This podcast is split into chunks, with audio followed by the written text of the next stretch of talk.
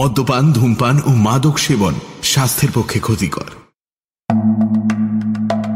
Sunday সাসপেন্সে আমরা বিভিন্ন ধরনের সাসপেন্সের গল্প প্রচার করে থাকি। ভূত, গোয়েন্দা, অলৌকিক ইত্যাদি। ভূতের গল্পে অনেক সময় আমরা দেখেছি সেখানে ব্ল্যাক ম্যাজিক দেবদেবী, ঝাড়ফুঁক, তন্ত্রমন্ত্র ইত্যাদির উল্লেখ থাকে। গল্পের লেখক রোমাঞ্চকর আবহাওয়া বা প্লট তৈরির খাতিরেই এগুলো ব্যবহার করে থাকেন। কোন রকম কুসংস্কার বা অযৌক্তিক ভীতিকে প্রশ্রয় দেবার জন্য নয়। আমরা আশা করব সানডে সাসপেন্সের শ্রোতারাও সংস্কার মুক্ত হয়ে খোলা মনে গল্প শোনার আনন্দেই এই গল্পগুলি গ্রহণ করবেন।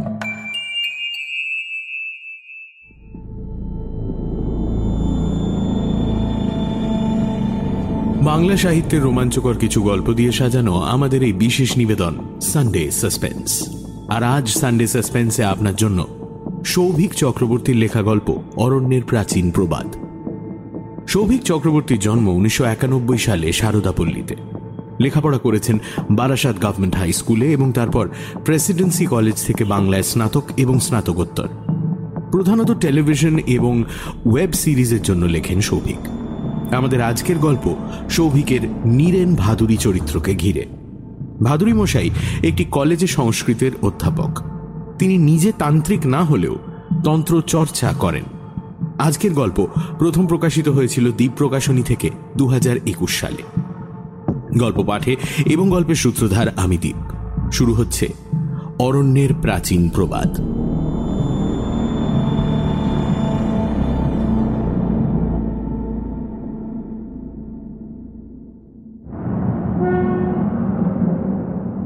কলেজ থেকে ফিরে সন্ধান্নিক করে সবে লাইব্রেরি ঘরের প্রিয় ইজি চেয়ারটায় গা এলিয়েছেন ভাদুরী মশাই।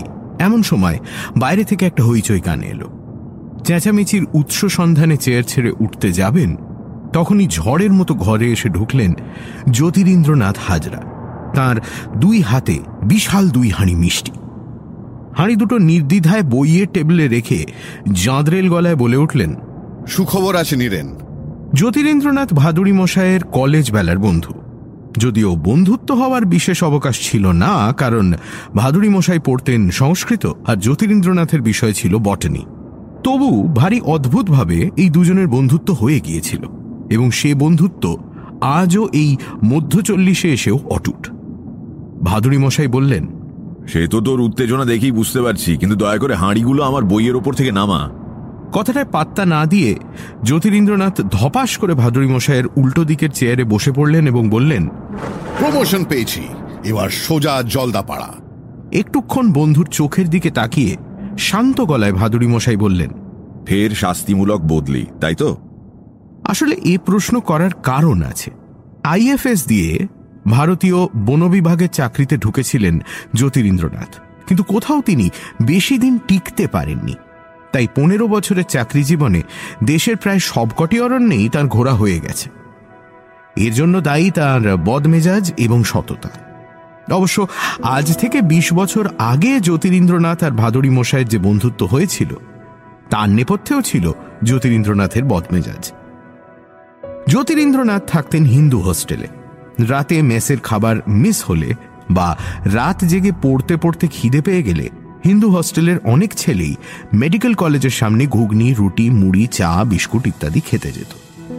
মেডিকেল কলেজের সামনে সারা রাতই খাবারের দোকান খোলা থাকে। তা সেদিন সন্ধ্যাবেলায় ঘুমিয়ে পড়েছিলেন জ্যোতিরিন্দ্রনাথ ঘুম যখন ভাঙল, তখন সাড়ে এগারোটা। মেসের খাবার ফুরিয়ে গেছে অনেক আগেই। অগত্যা ঘুম ঘুম চোখে জ্যোতিরিন্দ্রনাথ চললেন মেডিকেল কলেজের দিকে। খাবারের দোকানের সামনে যখন পৌঁছলেন, তখন সেখানে তিনটে ছেলে দাঁড়িয়ে আছে।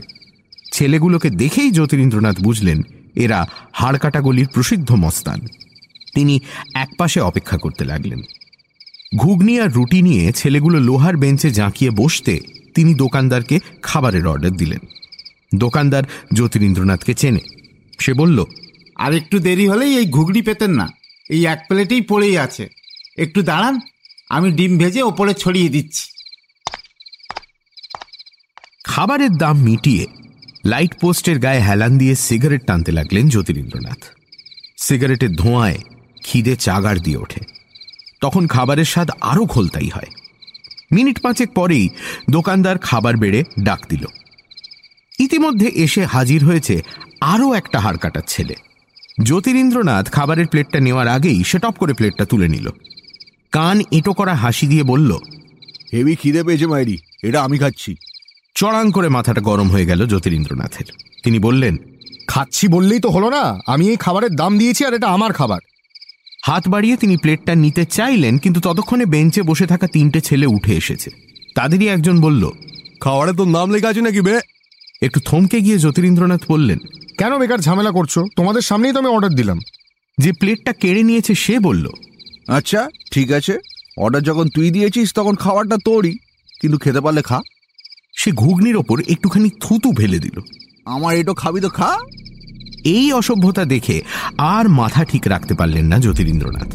প্রচণ্ড এক ঘুষি বসিয়ে দিলেন ছেলেটার মুখে। জ্যোতিরিন্দ্রনাথের বড় সড়ো চেহারা। ছেলেগুলো সবই রোগা রোগা। ঘুষি খেয়ে ছেলেটা টাল সামলাতে পারল না। বাঁই করে এক পাক ঘুরে রাস্তার মধ্যে উল্টে পড়ল। জ্যোতিরিন্দ্রনাথ জানেন, সময় দিলেই ওরা পাল্টা মারবে। তাই সেকেন্ডের ভগ্নাংশে হতচকিত হয়ে যাওয়া তিনটে ছেলের একটার কানের পাটায় ঠাঁটিয়ে মারলেন এক চড় একটার পেটে বসিয়ে দিলেন সপাটে লাথি, আর আরেকটার ঘাড়ে বসিয়ে দিলেন বিশাল এক রদ্দা। তিনটে ছেলেই লুটিয়ে পড়ল রাস্তায়। একা হাতে চারটে হাড় কাটার মস্তানের মহড়া নিয়েছেন ভেবে জ্যোতিরিন্দ্রনাথ তখন উত্তেজনায় ফুটছেন। কিন্তু তার হিসেবে ভুল ছিল। ভদ্র ঘরের ছেলে তিনি। যেটুকু যা মারপিট করেছেন, সে নেহাতি খেলার ছলে। তাই রাস্তার মারপিটের মেজাজটাই যে আলাদা, সেটা তার জানার কথা নয়। তিনি ভেবেছিলেন ছেলেগুলো আর ঘুরে দাঁড়াতে পারবে না। কিন্তু তাকে অবাক করে একে একে চারটে ছেলেই উঠে দাঁড়াল। তারপর চোখের নিমেষে একটা ছেলে রাস্তা থেকে একটা আধলা ইঁট তুলে ছুঁড়ে মারল তার দিকে। রিফ্লেক্সে মাথাটা বাঁচালেও সবটা বাঁচাতে পারলেন না জ্যোতিরিন্দ্রনাথ আধলাটা তার বা কানটা প্রায় ছেঁচে নিয়ে বেরিয়ে গেল। মাথার ভেতরটা ঝনঝন করে উঠল। চোখে অন্ধকার দেখলেন তিনি। কয়েক মুহূর্ত সময় নিয়ে ধাতস্থ হতেই যা দেখলেন, তাতে এক লাফে বেতালের মতো তার ঘাড়ে চেপে বসল মৃত্যু ভয়। বিস্ফারিত চোখে তিনি দেখলেন, চারটে ছেলের মধ্যে একটা বাঁ হাতে আরও দুটো আদলা তুলে নিয়েছে, আর ডান হাতটা উঁচু করেছে অন্য একটা আদলা ছুঁড়বে বলে। সামনে দাঁড়ানো তিনজনের দুজনের হাতে লকলক করছে ধারালো ছুরি এবং আর একজন উনুন থেকে টেনে বার করে নিয়েছে কয়লা খোঁচানোর লোহার শিকটা। রুমালে পেঁচিয়ে এক প্রান্ত ধরে আছে সে। অন্য প্রান্ত আগুন রঙা লাল। বলতে বলতেই আধলাটা ছুঁয়ে মারল ছেলেটা আর সেটা এসে সজরে জমে গেল জ্যোতিরিন্দ্রনাথের বুকে। দম আটকে এলো মুহূর্তে। ততক্ষণে তার পেট লক্ষ্য করে ছুরি তুলেছে একটা ছেলে। তিনি বুঝতে পারছিলেন মৃত্যু অবধারিত, কিন্তু বাঁচার আকুতিতে হঠাৎ করেই যেন জোর এসে গেল তার গায়ে।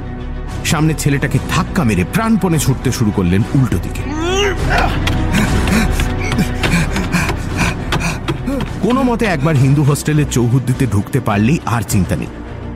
কিন্তু আজ যেন রাস্তাটা ফুরোতেই চাইছে না। দরদর করে ঘামছেন জ্যোতিরিন্দ্রনাথ।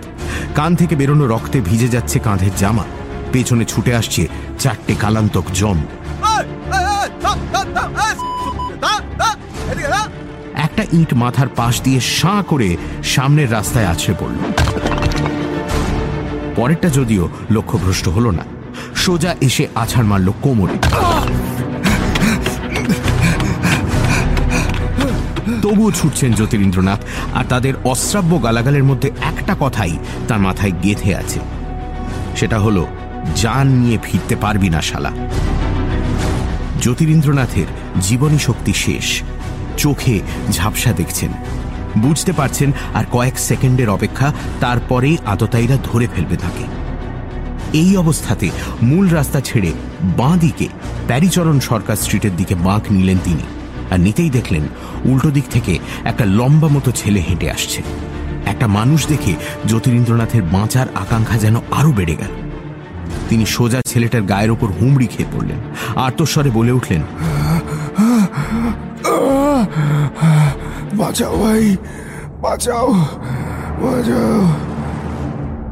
আর বলতে পারছিলেন না জ্যোতিরিন্দ্রনাথ। রাস্তার উপরেই শুয়ে পড়লেন তিনি। এই ঘটনায় ঘাবড়ে যাওয়াই স্বাভাবিক। ছেলেটাও ঘাবড়ে গেল। কিন্তু সে বিস্ময় কাটার অবকাশ না দিয়ে তার সামনে এসে দাঁড়াল চারটে ছেলে। তাদের তিনজনের হাতে ছুরি আর লোহার শিখ তাদেরই একজন বলল চুপচাপ ফুটে যা নাহলে তুইও খবর হয়ে যাবি। হাল ছেড়ে দিলেন জ্যোতিরিন্দ্রনাথ। একজন অচেনা মানুষের জন্য কোন পাগল এই মাস্তানদের সাথে বিবাদ করবে? আর চাইলেও তো সে কিছু করতে পারবে না। তিনি অস্ফুটে লম্বা ছেলেটিকে বলে উঠলেন তুমি যাও ভাই চলে যাও। কিন্তু তাকে অবাক করে দিয়ে তাঁর দিকে হাত বাড়িয়ে দিল ছেলেটি। বলল উঠে আসুন।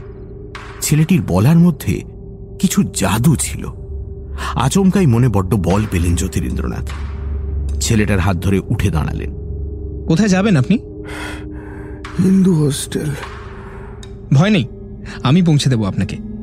এই কথোপকথন রক্তপিপাসু ছেলেগুলোর ভালো লাগার কথা নয়। লাগলেও না। তাদেরই একজন লোহার শিক নিয়ে তেড়ে এলো লম্বা ছেলেটির দিকে। কিন্তু আশ্চর্যভাবে সে যেন আচমকাই থমকে গেল। থমকে গেল বাকি তিনজনও। এ যেন অনেকটা সেই ছেলেবেলার খেলা। স্ট্যাচু বললেই স্থির হয়ে দাঁড়িয়ে পড়তে হবে। একেবারে নড়াচড়া করা চলবে না। বিস্ফারিত চোখে ছেলেগুলোর এই রূপান্তর দেখছিলেন জ্যোতিরিন্দ্রনাথ।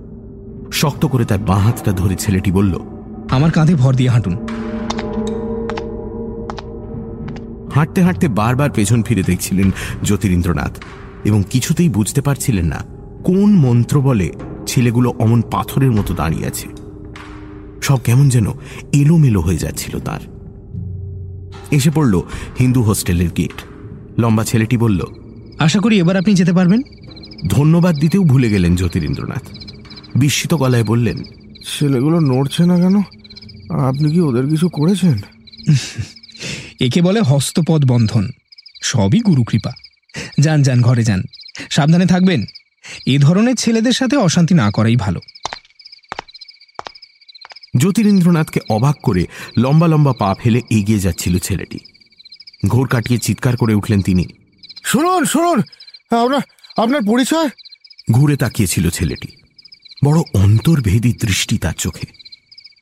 গম্ভীর গলায় বলেছিল আমি নীরেন্দ্রনাথ ভাদুরী কলকাতা বিশ্ববিদ্যালয় সংস্কৃত বিভাগ। তিন দিন পরে কলকাতা বিশ্ববিদ্যালয়ের ক্যাম্পাসে ঢুকে নীরেন্দ্রনাথকে খুঁজে বের করেছিলেন জ্যোতিরিন্দ্রনাথ এবং হাত দুটো আঁকড়ে ধরে বলেছিলেন আপনি আমায় জীবন দিয়েছেন ভাই। বলুন আপনার জন্য আমি কি করতে পারি? স্মিত হেসে নীরেন্দ্রনাথ বলেছিলেন আপনি তো বটেনই আপনাকে আমি ফুটবল খেলতে দেখেছি।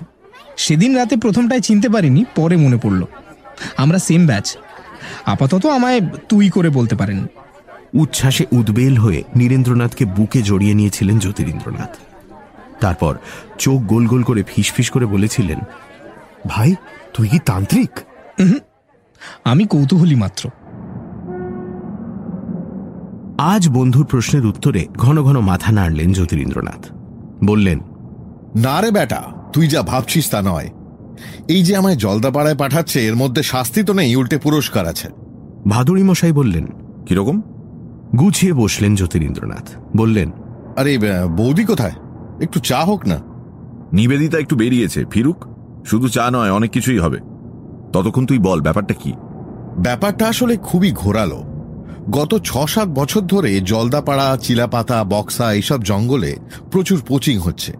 বক্সা বা চিলাপাতা কিছুটা কন্ট্রোল করা গেলেও জলদাপাড়া পুরোপুরি হাতের বাইরে বেরিয়ে গেছে।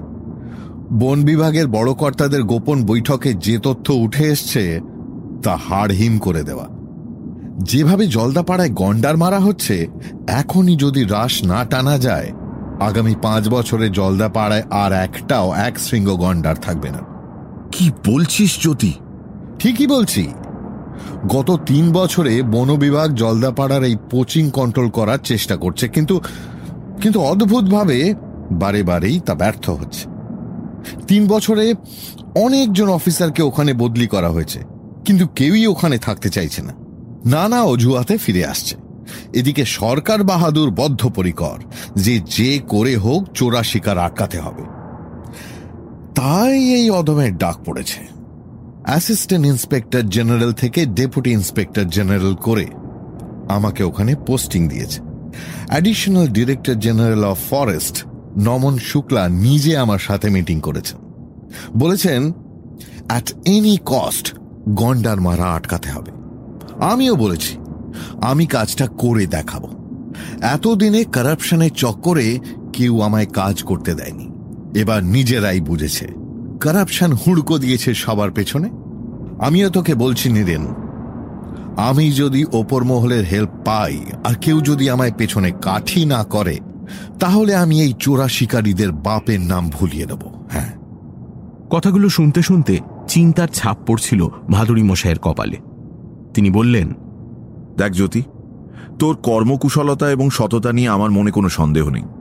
নিশ্চয়ই তুই এই চোরা শিকার আটকাতে পারবি কিন্তু এই যে বলছিস এতজন অফিসারকে ওখানে পাঠানো হয়েছে এবং সকলেই নানা অজুহাতে ফিরে এসেছেন এটা কেন? এ ব্যাপারে কোনো খোঁজ খবর নিয়েছিস? দূর দূর। এতে আবার খোঁজ খবর নেওয়ার কি আছে? ওখানে গিয়ে দেখছে প্রচারদের সাথে এঁটে উঠতে পারছে না আর এখন তো ওখানে যাদের পাঠানো হচ্ছে সবাই ডিরেক্টলি আন্ডার সার্ভাইলেন্স ঘুষও খেতে পারছে না। তাই বেকার বেকার নাম খারাপ না করে ফিরে আসছে। বুঝলি? গম্ভীরভাবে নেতিবাচক মাথা নাড়লেন ভাদুরী মশাই না রে জ্যোতি। আমার মন বলছে ব্যাপারটার মধ্যে কিছু গন্ডগোল আছে। তুই একটু ভালো করে খোঁজ খবর নিয়ে তবে যা। এখন আর খোঁজ খবর নেওয়ার কোনো উপায় নেই নিরেন।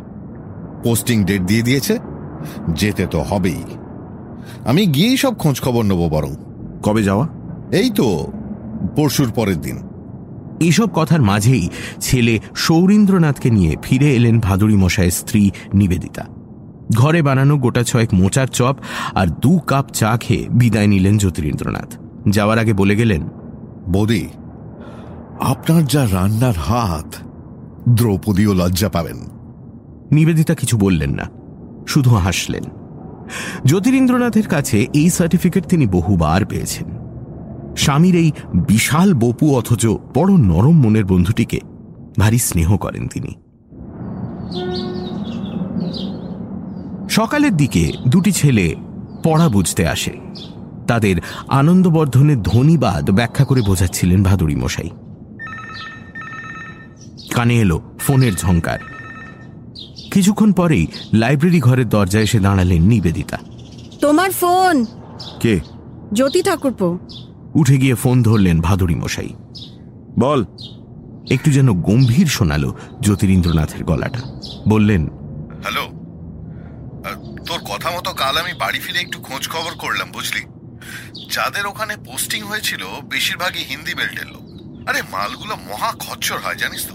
কিচ্ছু বলতে চায় না। ভাবে কথা বললেই বুঝি চাকরি চলে যাবে। আহ আসল কথাটা বল না। হ্যাঁ হ্যাঁ বলছি বলছি। তা এই বদলির লিস্টে একজনকে পেলাম বাঙালি? সুজয় পাল।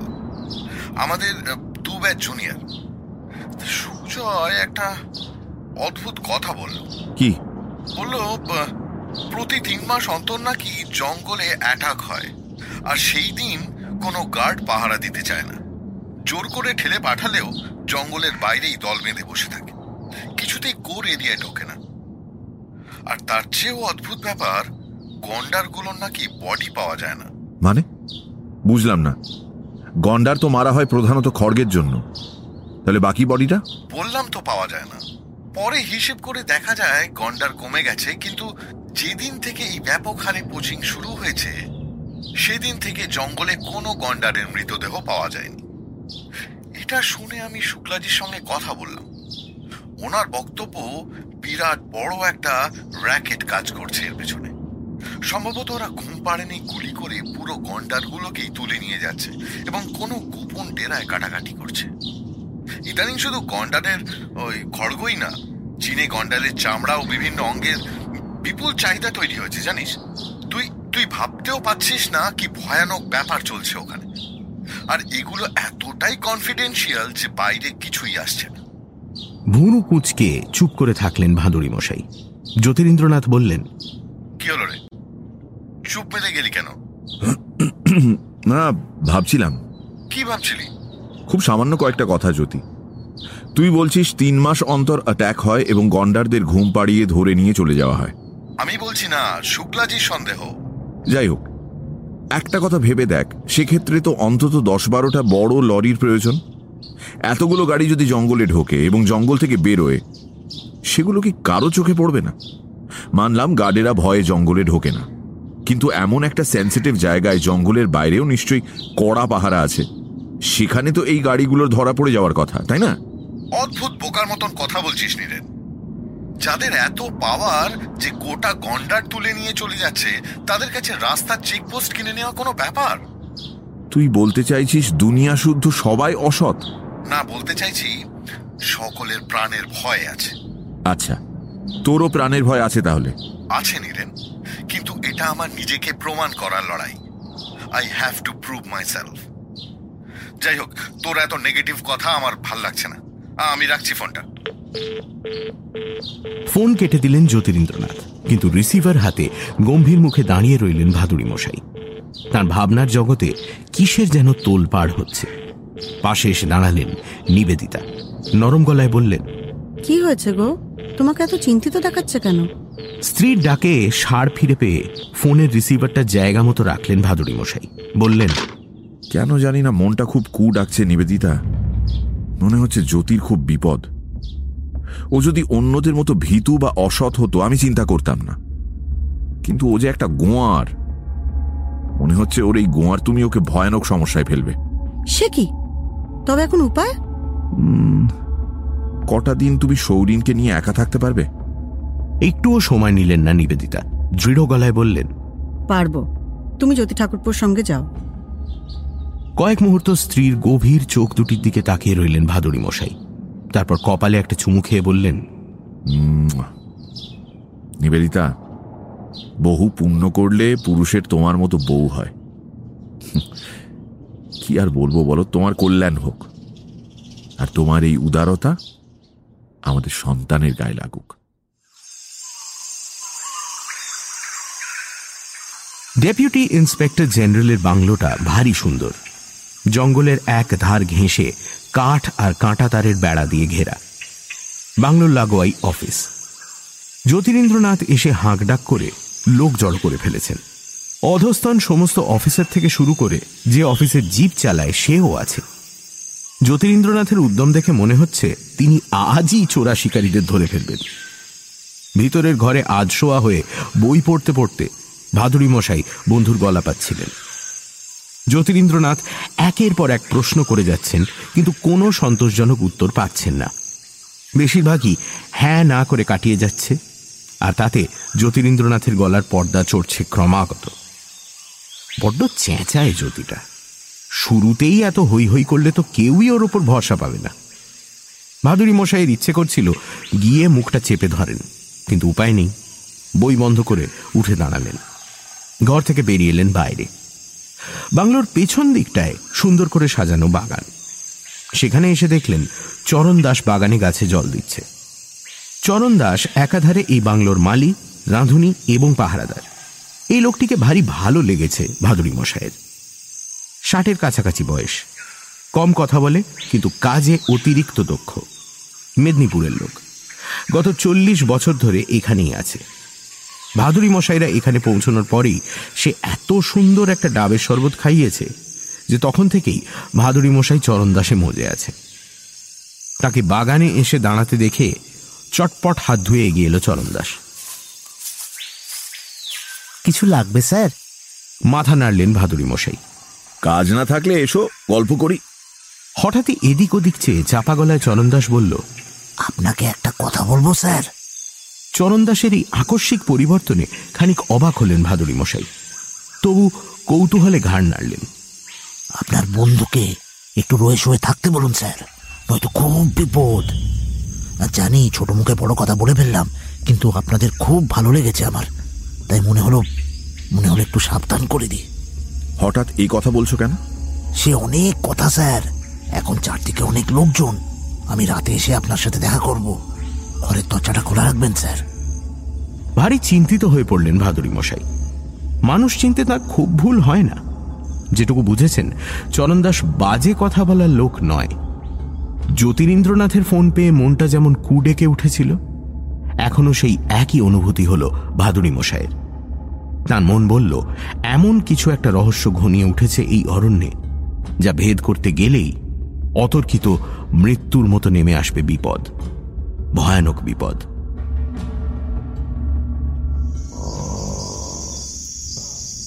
দরজাটা খোলাই রেখেছিলেন ভাদুরী মশাই। মৃদু শব্দ হতেই উঠে বসলেন। দরজাটা আলতো ফাঁক করে মুখ বাড়ালো চরণ দাস। ভাদুরী মশাই বললেন, এসো। নাক ডাকার শব্দে ঘুম আসে না, এই অজুহাতে আগেই অন্য ঘরে শোয়ার ব্যবস্থা করেছিলেন ভাদুরী মশাই। কথাটা মিথ্যে নয়। পাশের ঘর থেকে অনবরত ভেসে আসছে জ্যোতিরিন্দ্রনাথের নাসিকা গর্জন। চরণদাস বলল স্যার বাইরে আসুন না বাগানে গিয়ে কথা বলি। ঘর থেকে বেরিয়ে এলেন ভাদুরী মশাই। রাতের অরণ্য বড়ই মায়াবী। তার উপর ভাঙা চাঁদ রয়েছে আকাশে। মৃদু একটা হাওয়াও দিচ্ছে। চাদরটা গায়ে জড়িয়ে বাগানের কাঠের বেঞ্চে বসলেন ভাদুরী মশাই। বললেন এবার বলো চরণ দাস। স্যার এই চোরা শিকারের সমস্যা না কোনো দিন সমাধান হবে না। অনেক অফিসার এসেছেন, গেছেন, কেউ কিচ্ছু করতে পারেনি। আপনার বন্ধুও পারবেন না। উল্টে বেশি ভই হই করলে বিপদে পড়বেন। এই পুরো এরিয়ার জঙ্গল যার হাতের মুঠোয়, তার নাম সুখবিলাস ছেত্রী। সুখবিলাস আজকের লোক নয়, স্যার। বিশ বছর আগে থেকেই ওই টুকটাক কোচিং করতো। ধরাও পড়েছে কয়েকবার। মাঝে ও অনেক দিনের জন্য কোথাও যেন হাওয়া হয়ে গিয়েছিল। পাঁচ বছর আগে ফিরে আসে আবার নতুন করে চোরা শিকার শুরু করে। কিন্তু ওর বিরুদ্ধে কোনো প্রমাণই নেই কারণ কেউ তো আর বন্দুক হাতে জঙ্গলে ঢুকছে না। এদিকে গোটা গোটা গন্ডার গায়েব হয়ে যাচ্ছে। কিন্তু এটা কি করে সম্ভব চরণ দাস? স্যার সুখবিলাস কালো জাদু জানে। মানে? স্যার তিন মাস অন্তর অন্তর প্রতি ত্রয়োদশী রাতে জঙ্গলে প্রেতের দল নেমে আসে। ওরাই গন্ডারদের মেরে ফেলে খড়গ নিয়ে নেয়। সেজন্যই তো মৃত গন্ডারদের কোনো চিহ্ন পাওয়া যায় না। ওই প্রেতের দল সুখবিলাসের পোষা স্যার। কি বলছো তুমি চরণ দাস? হ্যাঁ স্যার। তাই জন্যই তো গার্ডেরা অ্যাটাকের দিন কোর এরিয়ায় ঢোকে না। আমি দুজন গার্ডের মুখ থেকে এই কথা শুনেছি। কিন্তু বাইরের কাউকে এই কথা তারা বলবে না। আর দুদিন পরেই তো ত্রয়োদশী। তিন মাস পার হয়ে গেছে। আবার আবার প্রেতের দল নেমে আসবে জঙ্গলে। আমার মন বলছে আমার মন বলছে সুখবিলাস কালই আসবে আপনার বন্ধুর সাথে দেখা করতে। নতুন অফিসার এলেই সে দেখা করতে আসে। আর আপনার বন্ধুর যা মাথা গরম, আমার ভয় হচ্ছে সুখবিলাস ওনার কোনো ক্ষতি না করে দেয়। আচমকাই গায়ে কাঁটা দিয়ে উঠল ভাদুরী মশাইয়ের। ত্রয়োদশীর রাতে জঙ্গলে প্রেতের দল নেমে আসে এবং তারাই গন্ডার শিকার করে। এ কথাটা মেনে নিতে একটু সময় লাগল তার। বিপদের আশঙ্কা তিনি করেছিলেন, কিন্তু বিপদ যে এভাবে রন্ধ্রে রন্ধ্রে ঢুকে পড়েছে, তা তিনি আন্দাজ করতে পারেননি। এই বিপদ থেকে কীভাবে জ্যোতিরিন্দ্রনাথ এবং সর্বোপরি এই জঙ্গলকে উদ্ধার করবেন তা তিনি বুঝে উঠতে পারলেন না। স্যার আপনার বন্ধুকে বলবেন সুখবিলাসের সাথে যেন ঝামেলা না করেন। ও যা বলছে মেনে নেওয়াই মঙ্গল। উত্তর দিলেন না ভাদুরী মশাই। ধীরে ধীরে ভাঙা চাঁদখানি মেঘে ঢেকে গেল।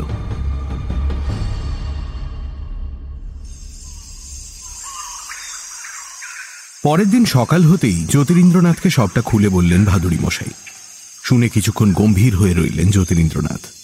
তারপর আচমকাই সেক্রেটারিকে ফোন করে বললেন বাই হাফ অ্যান আওয়ার আমাদের যত গার্ড আছে আমি সবার সঙ্গে কথা বলতে চাই। অ্যারেঞ্জ করো। আরে কি পাগলের কাণ্ড করছিস জ্যোতি? পাগলের কাণ্ড মানে? সরকারের কাছ থেকে টাকা নেবে আর ভূতের ভয়ে পাহারা দেবে না। ইয়ার কি হচ্ছে নাকি? আজ সব কটাকে সাসপেন্ড করে দেব। তুই একটি হস্তি মূর্খ। তোকে যারা চাকরি দিয়েছে তাদের দেখা পেলে আমি কান ধরে ওঠবোস করাতাম। তোর ম্যাচিওরিটি তো একটা দশ বছরের বাচ্চার থেকেও কম। তোকে নাকি করেছে ডেপুটি ইন্সপেক্টর জেনারেল এইভাবে বলছিস কেন? তো আর কীভাবে বলব? তুই কি ভেবেছিস? গার্ডেরা তোর সামনে স্বীকার করবে যে তারা ত্রয়োদশীর দিন কোর এরিয়ায় ঢোকে না? যদি এই সমস্যার শিকড় অনেকটা গভীরে এভাবে চেঁচামেচি করে সমাধান হবে না। লোকজ বিশ্বাস এতটাই গভীর হয় যে তার উপর সরকারি হুকুম কাজ করে না। তার মানে তুইও ভূতের গল্প বিশ্বাস করছিস? বিশ্বাস করছি না আবার অবিশ্বাসও করছি না। এই দুনিয়ায় সবই সম্ভব জ্যোতি। আর জঙ্গল থেকে গন্ডার যে স্রেফ উধাও হয়ে যায় এই কথাও তো মিথ্যে নয়। না নয় কিন্তু তা বলে আমি হাত পা গুটিয়ে বসে থাকব আর ত্রয়োদশী রাতে ভূতের দল এসে দশটা গন্ডার মেরে দিয়ে চলে যাবে তাই তো? আমাকে একটু সময় দে জ্যোতি। ভাবতে দে। এখনও তো আমরা সুখবিলাস লোকটাকে দেখিইনি। আগে তাকে দেখি। চরণ দাস যা বলছে সেটার সত্যতা যাচাই করতেও তো সময় লাগবে। আর সবচেয়ে বড় কথা তুই তো এখানে দুদিনের জন্য আসিসনি। সময় নিয়ে সবটা জেনে বুঝে নে তারপর মোডাস অপারান্ডি ঠিক কর। এভাবে তাড়াহুড়ো করিস না। দু হাতে কপালের রগ ধরে কিছুক্ষণ চুপ করে রইলেন জ্যোতিরিন্দ্রনাথ। তুই যা বলছিস সব ঠিক নিরেন কিন্তু আমি নিজের কাছে প্রমিস করেছি। আমি দায়িত্ব নেবার পর আর একটাও গন্ডারকে মরতে দেব না। তাই আগামীকাল ত্রয়োদশীতে সুখবিলাসের পোষা ভূতেরা হোক বা তার পোষা প্রচাররা হোক কাউকেই আমি গন্ডার শিকার করতে দেব না। কীভাবে আটকাবি তুই? লোকাল গার্ডদের ওপর আমার ভরসা উঠে গেছে। আমি আমি অন্য ব্যবস্থা করব। দুপুর তিনটের মধ্যে চার কোম্পানি আধা সেনা এসে হাজির হল জলদাপাড়ার রেঞ্জারের অফিসে। তাদের সঙ্গে জরুরি বৈঠক করলেন জ্যোতিরিন্দ্রনাথ। নির্দেশ দিলেন, আগামীকাল সন্ধে থেকে জঙ্গলের নিজস্ব গার্ডদের পাশাপাশি আধা সেনাও জঙ্গল পাহারা দেবে এবং সন্দেহজনক কাউকে দেখলেই গুলি করবে। মিটিং সেরে এসে ভারী তৃপ্ত দেখাল জ্যোতিরিন্দ্রনাথকে। চা খেতে খেতে ভাদুড়ি মশাইকে বললেন, নীরেন কালাশনিকব নিয়ে জঙ্গলে পাহারা দেবে আধা সেনা। ভূত প্রেত দত্তি দানব যাই আসুক সুবিধে করতে পারবে না। জ্যোতি হাজরা থাকতে জলদা পাড়ায় আর একটাও গন্ডার মরবে না। তোর ইচ্ছে পূরণ হোক জ্যোতি। তুই বস আমি একটু হেঁটে আসি আশপাশ থেকে। সাড়ে ছটা বেজে যেতেও যখন ভাদুড়ি মশাই ফিরলেন না ভারী চিন্তায় পড়ে গেলেন জ্যোতিরিন্দ্রনাথ। নীরেন তো এমন দেরি করার লোক না? তাছাড়া হঠকারিতা তার স্বভাবে নেই, সে তো জঙ্গলের গভীরে ঢুকবে না। তাহলে গেল কোথায় সে? এমন সময় একটা সাদা খাম নিয়ে এলো চরণ দাস কেউ একটু আগেই বাংলোর বারান্দায় ফেলে রেখে গেছে। খাম খুলে স্তম্ভিত হয়ে গেলেন জ্যোতিরিন্দ্রনাথ। একটা চিঠি, চিঠির বয়ান। মাননীয় জ্যোতিরিন্দ্রনাথ হাজরা আগামীকাল জঙ্গলে শিকার হবে বলে খুব ব্যস্ত। সেই জন্য আপনার সঙ্গে দেখা করার সময় পেলাম না। তবে ঝামেলা মিটলেই আমি আসব। শুনলাম আপনি কাল জঙ্গলে আধা সেনা নামাচ্ছেন। আমার অনুরোধ, ওটি করবেন না। কারণ তাতে জীবনহানির আশঙ্কা আছে। আর জানেনই তো, মানুষ মরলে অনেক বেশি হ্যাপা। অবশ্য আপনি যে কথা শোনার লোক নন, সে আমি বুঝতে পেরেছি। তাই আপনার বন্ধুকে আমার কাছে নিয়ে গেলাম। দুদিন গরিবের সেবায় নেবেন। আপনি যদি আধা সেনা না নামান, তাহলে পরশুদিন ভোরেই আপনার বন্ধুকে আপনার বাংলোয় পৌঁছে দেব। আর যদি নামান তাহলেও আপনার বন্ধুকে পৌঁছে দেব, কিন্তু মাথাটা আমি আমার কাছে রেখে দেব। খোঁজ নিলেই জানতে পারবেন, সুখবিলাস ছেত্রী ফাঁকা আওয়াজ দেয় না। আর আমার খোঁজ করে লাভ নেই। আপনি কেন? আমি না চাইলে আপনার বাবাও আমার টিকির নাগাল পাবে না। ইতি আপনার একান্ত অনুগত সুখবিলাস ছেত্রী। ধপ করে বেতে চেয়ারে বসে পড়লেন জ্যোতিরিন্দ্রনাথ। বুঝতে পারলেন, শত্রুকে হালকাভাবে নিয়েছিলেন, আর সেই ছিদ্র দিয়েই শত্রু দংশন করেছে। যেমন তেমন কামড় নয়, একেবারে মরণ কামড়। কোনো উপায় নেই। নিজের প্রতিজ্ঞার সাথে আপোষ করতেই হবে। আধা সেনা নামানো যাবে না। নিরেনের জীবন নিয়ে কোনো ঝুঁকি নিতে তিনি পারবেন না। কিন্তু অসহায় গন্ডারগুলোর আসন্ন মৃত্যুর কথা ভেবে তার চোখে জল এসে গেল।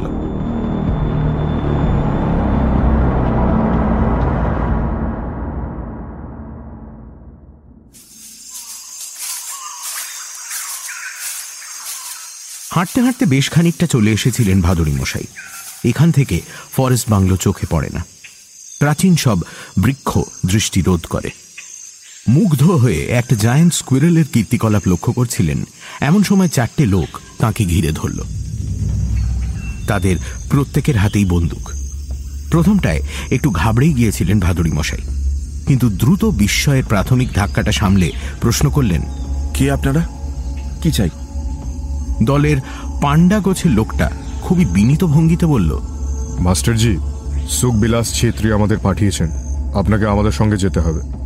থমকে গেলেন ভাদুরী মশাই। এরা তাকে মাস্টার মাস্টারজি বলে সম্বোধন করছে। তার মানে সব খবর নিয়েই এসেছে। জ্যোতিকে সায়স্তা করার জন্যই যে এই অপহরণ, তা বুঝতে ভাদুরী মশাইয়ের সময় লাগল না। তিনি বেরিয়ে আসাতে এদের সুবিধেই হয়েছে, নয়তো গায়ের জোর দেখাত। এক মুহূর্তের জন্য তার মনে হলো বাংলোয় ফিরে যান। চারটে লোককে থামিয়ে দেওয়া তার কাছে কোনো ব্যাপার নয়। কিন্তু পরক্ষণেই তীব্র কৌতূহল সিদ্ধান্ত বদল করতে বাধ্য করল। তার মনে হলো, এদের সঙ্গে গেলেই সুখবিলাসের দর্শন পাওয়া যাবে এবং ত্রয়োদশীর রাতে জঙ্গলে প্রেত নামার ব্যাপারে কিছুটা হলেও জানতে পারা যাবে। বোঝা যাবে এই কথাটা কতটা সত্যি আর কতটা মিথ। গাছের আড়ালেই যে একটা জিপ দাঁড়িয়ে আছে ভাদুরী মশাই আগে সেটা বুঝতে পারেননি। তাকে তুলে নিয়ে জিপ রওনা দিল গভীর জঙ্গলের দিকে। জিপ চলতে শুরু করা মাত্র তার চোখ বেঁধে দিল লোকগুলো। প্রায় মিনিট কুড়ি চলার পর জিপ থামল।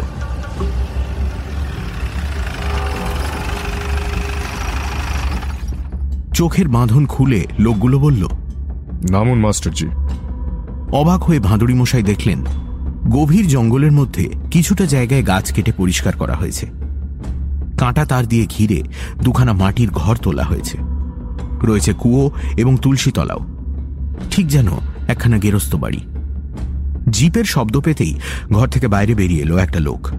পরনে মিলিটারিদের মতো প্যান্ট, গায়ে সুতির ফতুয়া। লোকটার মাথার চুলে পাক ধরেছে, কিন্তু পাকানো দড়ির মতো চেহারা দেখে বয়স আন্দাজ করার উপায় নেই। চোখ দুটোয় রাজ্যের ধূর্ততা। লোকটা হাত জোড় করে এগিয়ে এলো ভাদুরী মশাইয়ের দিকে। বলল, গোস্তাগি, মাফ করবেন, মাস্টারজি। বাধ্য হয়ে আপনাকে একটু তকলিফ দিতে হলো। আসুন, আমার গরিব খানায় পায়ের ধুলো দিই। অধমের নাম সুখবিলাস ছেত্রী। এটা আমার ফরেস্ট বাংলো। আজ আর কাল রাতটা আপনাকে একটু কষ্ট করে থাকতে হবে। আপনার বন্ধুকে আমি চিঠি দিয়েছি। তিনি যদি কাল আধা সেনা না নামান তাহলে পরশু ভোরেই আমার লোক আপনাকে ফরেস্ট বাংলোয় পৌঁছে দিয়ে আসবে। আশা করি আপনার মুখ চেয়ে তিনি আমার কথা শুনবেন। শুনিতে হ্যাঁ শুনিতি সুখবিলাসের ডাকে একটা অল্প বয়স্ক মেয়ে বেরিয়ে এলো।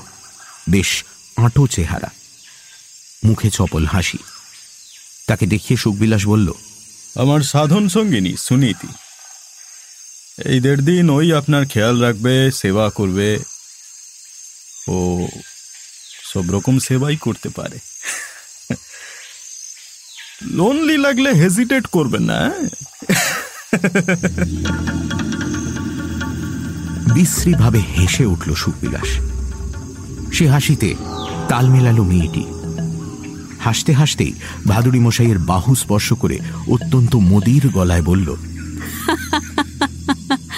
এসো মাস্টার জি। এক ঝলক মেয়েটির চোখের দিকে তাকালেন ভাদুরী মশাই। মানুষের চোখ পড়তে তার ভুল হয় না। মেয়েটির এই যৌবন মদমত্ত চাহনির অন্তরালে যে এক ব্যাকুল প্রাণের বিজন রোদনা লুকিয়ে আছে তা বুঝতে দেরি হল না ভাদুরী মশাইয়ের। মেয়েটির মাথায় হাত রেখে তিনি বললেন চলো মা আমায় হাত পা ধোয়ার জল দাও। ভাদুরী মশাইয়ের স্পর্শে থরথর করে কেঁপে উঠল মেয়েটি। ঘণ্টাখানেক পরে ভাদুরী মশাইকে বিদায় জানিয়ে সুখবিলাস বেরিয়ে গেল। জানালো, আগামীকাল সকালে ফিরবে। ঘরের জানলা দিয়ে ভাদুরী মশাই দেখলেন, বাইরে দুটো লোক বন্দুক নিয়ে পাহারা দিচ্ছে। চুপ করে কড়িকাঠের দিকে তাকিয়ে তিনি সমগ্র পরিস্থিতি পর্যালোচনা করার চেষ্টা শুরু করলেন। সুখবিলাসের আচরণ দেখে কিছুতেই আঁচ করা যাচ্ছে না আগামীকাল সে কি করবে। ভাদুরী মশাই বুঝতে পারলেন, এই মুহূর্তে ধৈর্য ধরা ছাড়া আর কোনো রাস্তা নেই। সন্ধে নেমেছে অনেকক্ষণ। ঘরের মধ্যে দুটো হ্যারিকেন জ্বলছে টিমটিম করে। একটা হ্যারিকেনের সলতে উস্কে দেওয়ার চেষ্টা করছিলেন ভাদুরী মশাই এমন সময় দরজায় মৃদু শব্দ হল। ঘুরে তাকিয়ে তিনি দেখলেন, মাথা নিচু করে সুনীতি দাঁড়িয়ে আছে। মা বলে ডাকার পর থেকেই মেয়েটা কেমন যেন জড়সড় হয়ে আছে। বোধহয় ওই অশ্লীল স্পর্শটার জন্য অপরাধ বোধে ভুগছে। ভাদুরী মশাইয়ের মনে হলো, এই মেয়েটির কাছ থেকে কিছু তথ্য পাওয়া যেতে পারে। তার চেয়েও বড় কথা, একটি অল্প বয়সী মেয়ে অপরাধ বোধে ভুগে দূরে দূরে থাকবে, এ কোনো কাজের কথা নয়। পতিতা শব্দটিতেই ভারী আপত্তি ছিল গুরু রামদাস ঠাকুরের। একটা ঘটনার কথা মনে পড়ে গেল ভাদুরী মশাইয়ের। গুরু রামদাস ঠাকুর খুব ভালো কবিরাজি চিকিৎসা জানতেন। কয়েক ঘর যজমান ছিল যারা আজকালকার যুগেও ঠাকুর ছাড়া অন্য কারোর ওষুধ খেত না। সে এক গ্রীষ্মকাল। ভাদুরী মশাই ঠাকুরের আশ্রমেই আছেন। এমন সময় চক্রবেড়িয়া থেকে খবর এলো গোবিন্দ ঘোষের ছোট নাতিকে সাপে কামড়েছে। ঠাকুর চক্রবেড়িয়ার ঘোষেদের মন্ত্রগুরু। খবরটা পেয়েই উৎকণ্ঠিত হয়ে হাঁক দিলেন ওরে মোটর বার কর। আশ্রমে একটা মোটর গাড়ি থাকত। শিষ্যরা চাঁদা তুলে কিনে দিয়েছিল। দূরের রোগী দেখতে যেতে হলে ঠাকুর ওই গাড়ি ব্যবহার করতেন। গাড়িতে উঠতে উঠতে ঠাকুর বললেন নীরেন তুই আমার সাথে চল। কথা কইতে কইতে যাওয়া যাবে। সে রাতে ছেলেটিকে সুস্থ করে ফেরার পথে প্রবল বৃষ্টি নামল। পথ হারিয়ে ড্রাইভার হাজির হলো এক বেশ্যাপল্লীতে। এমনিতেই বৃষ্টি বলে হয়তো সে রাতে লোকজন কম ছিল। তার উপর মোটর গাড়ি দেখে মেয়েরা একেবারে ঝাঁপিয়ে পড়ল। আজ স্বীকার করতে লজ্জা নেই। সেদিন ঘেন্নায় কুঁকড়ে গেছিলেন ভাদুরী মশাই। কিন্তু ঠাকুর নির্বিকার। কিছুক্ষণের মধ্যেই ঠাকুরের সাথে মেয়েদের দারুণ বন্ধুত্ব হয়ে গেল এবং ঠাকুর রান্না করতে বসলেন। খিচুড়ি রেঁধে নিজে হাতে খাইয়ে দিলেন মেয়েদের। ফেরার পথে মেয়েরা চোখের জলে ঠাকুরের পা ধুইয়ে দিল। গাড়িতে উঠে খুব সংকোচে ভাদুরী মশাই বলেছিলেন একটা কথা বলব ঠাকুর? ভাদুরী মশাইয়ের দিকে তাকিয়ে ঠাকুর হেসেছিলেন। বলেছিলেন, কি কইবি আমি জানি।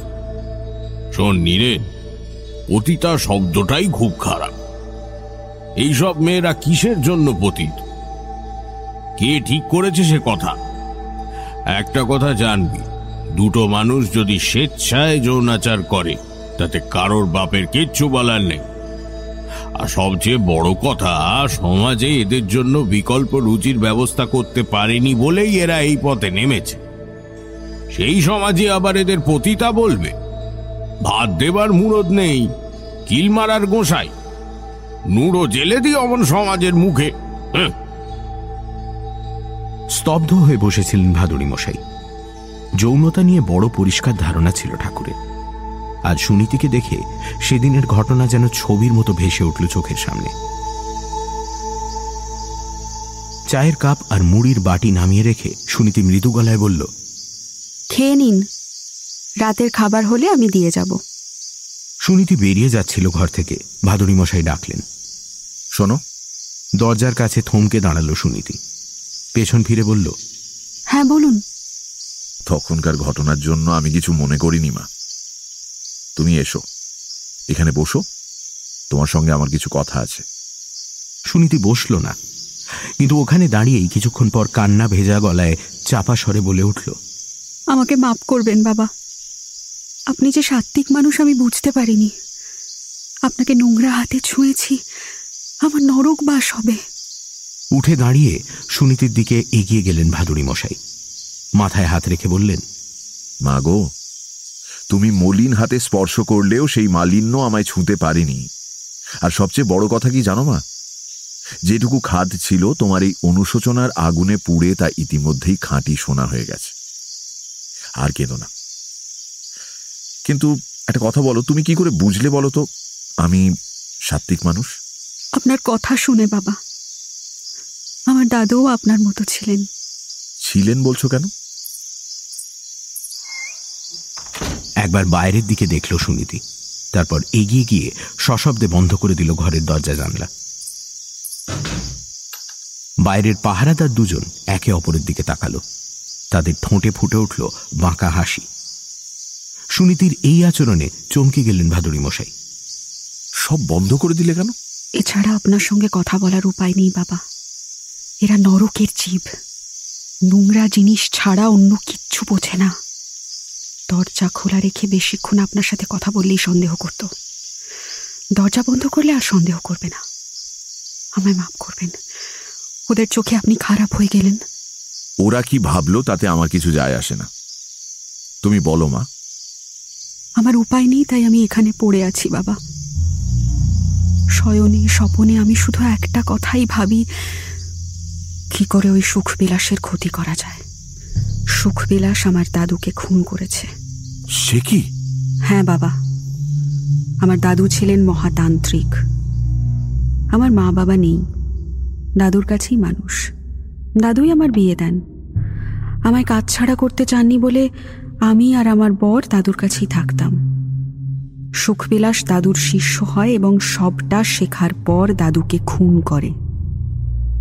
অনেকদিন থেকেই আমার ওপর ওর কুনজর ছিল। বর আর ছেলে সমেত ও আমায় এখানে নিয়ে চলে আসে। আমার বর ওর কাছেই কাজ করে আর আমার বাচ্চাকে ও বোর্ডিং স্কুলে ভর্তি করেছে। নাটক করে আমাকে সাধন সঙ্গিনী বলে। আসলে আমি ওর আমি দিনের পর দিন মুখ বুঝে সব মেনে নিচ্ছি, কারণ প্রতিবাদ করলেই ও আমার বর আর ছেলেকে মেরে ফেলবে। আর সত্যি বলতে মেনে নেওয়া ছাড়া আর কোনো উপায়ও নেই। সুখবিলাস অসম্ভব শক্তিশালী। ওর ক্ষতি করার ক্ষমতা কারোর নেই। আপনাকে কেন এসব কথা বললাম জানি না, বাবা। কিন্তু বলতে খুব ইচ্ছে হলো। অনেক দিন পর এমন যত্ন নিয়ে কেউ মাথায় হাত রাখল। এবার এবার আমি যাই, বাবা। রান্না চাপাতে হবে। আপনাকে খেতে দেব। এক মিনিট, মা। একটা কথা বলো তো। আমি শুনেছি তিন মাস অন্তর ত্রয়োদশীর রাতে জঙ্গলে প্রেতের দল নেমে আসে। এটা কি ঠিক? হ্যাঁ বাবা। সবই তো দাদুর থেকে পাওয়া শিক্ষা। তিন মাস অন্তর ভূত ডামর যজ্ঞ করে। পিসাচের দল উঠে আসে পাতাল থেকে। তারা ওর বস ও যা বলে, তাই তারা শোনে। ওই পিসাচদের দিয়েই তো জঙ্গলটা উজাড় করে দিল। কবে যে এই অনাচার শেষ হবে? কে জানে? আমার যা জানার জানা হয়ে গেছে মা। একটা জিনিস কি তুমি আমায় জোগাড় করে দিতে পারবে? কি বাবা? এই জঙ্গলে তো গাউর পাওয়া যায় মানে সাদা বাংলায় যাকে বাইসন বলে।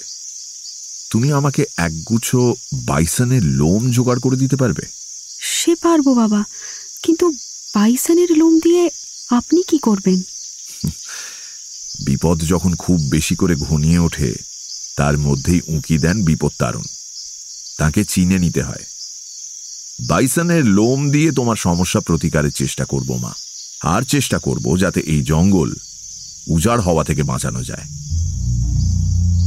সুনীতির মনের মধ্যে তোলপাড় হচ্ছে। এই মানুষটাকে সে মনে মনে বড় উঁচু জায়গায় বসিয়েছে, কিন্তু মানুষটা এত জোরের সাথে এসব কথা বলছে কেমন করে? সুখবিলাস যে ভয়ানক। এই মানুষটা কি সুখবিলাসের ক্ষমতা আঁচ করতে পারছে না? নাকি এ মানুষটা সত্যিই সব সমস্যার সমাধান করতে পারবে? বিশ্বাস অবিশ্বাসের দোলায় দুলতে দুলতে হাঁ করে ভাদুড়ি মশাইয়ের দিকে তাকিয়ে রইল সুনীতি। ভাদুড়ি মশাইয়ের সেদিকে চোখ নেই। মনে মনে তিনি অন্য অঙ্ক কষতে শুরু করেছেন। একটা গভীর বিশ্বাস, প্রাচীনতম অরণ্যের গোপনতম এক প্রবাদের কথা ভাবছেন তিনি। কিন্তু তিনি সংশয় আকুল। এই তন্ত্র আগে কখনো প্রয়োগ করেননি। কে কবে প্রবাদের সত্যতা যাচাই করে? কিন্তু এবার সেটাই করতে হবে। অরণ্যের এই প্রাচীন প্রবাদ যদি সত্য হয়, তবেই ঘটবে রোগ মুক্তি আরোগ্য।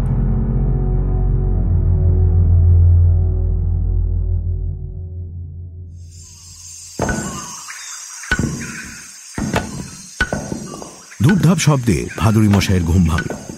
সকাল হয়েছে। বাইরে এসে দেখলেন লরিতে কাঠ বোঝাই করা হচ্ছে আর সেটা তদারক করছে সুখবিলাস। ভাদুরী মশাইকে দেখে সুখবিলাস দূর থেকে হাত জোর করল। গলা উঁচু করে বলল, আজ ত্রয়োদশী। ত্রয়োদশীর দিন আমি একটা করে পুরনো গাছ কাটি, মাস্টারজি।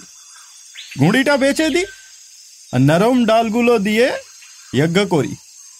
বিবমিশায় মুখটা বিকৃত হয়ে গেল ভাদুরী মশাইয়ের তবু নিজেকে সংযত করে তিনি বললেন কিসের যোগ্য? আমি কোচিংয়ে নতুন কায়দা শুরু করেছি মাস্টারজি। এতে কোনো লোক লাগে না কিচ্ছু লাগে না। মাঝখান থেকে আরামসে আমার কাজ হয়ে যায়। এ একটা গোপন ব্যাপার আছে। আজ রাতে যজ্ঞ হবে। আপনি কিন্তু ঘর থেকে বেরোবেন না হ্যাঁ? বোকা সাজলেন ভাদুরী মশাই। লোকজন ছাড়া কোচিং কীভাবে সম্ভব আর কি এমন যোগ্য যাতে বাইরে বেরোনো যাবে না? সরু চোখে কিছুক্ষণ ভাদুরী মশাইয়ের দিকে তাকিয়ে রইল সুখবিলাস। তারপর বলল ভেতরের খবর বার করতে চাইছেন তো? দেখিন কোনো লাভ হবে না। আপনাকে সব বলে দিলেও কেউ আমার কিচ্ছু করতে পারবে না। শুনুন মাস্টারজি আমি তন্ত্র সাধনা করি। আমি এমন অনেক কিছু করতে পারি যা আপনার গভর্নমেন্ট অফিসারেরা স্বপ্নেও ভাবতে পারবে না। ওরা অনেক চেষ্টা করেছে আমাকে আটকানোর, লেকিন ওরা আমার চাকর বাকরেরও অধ।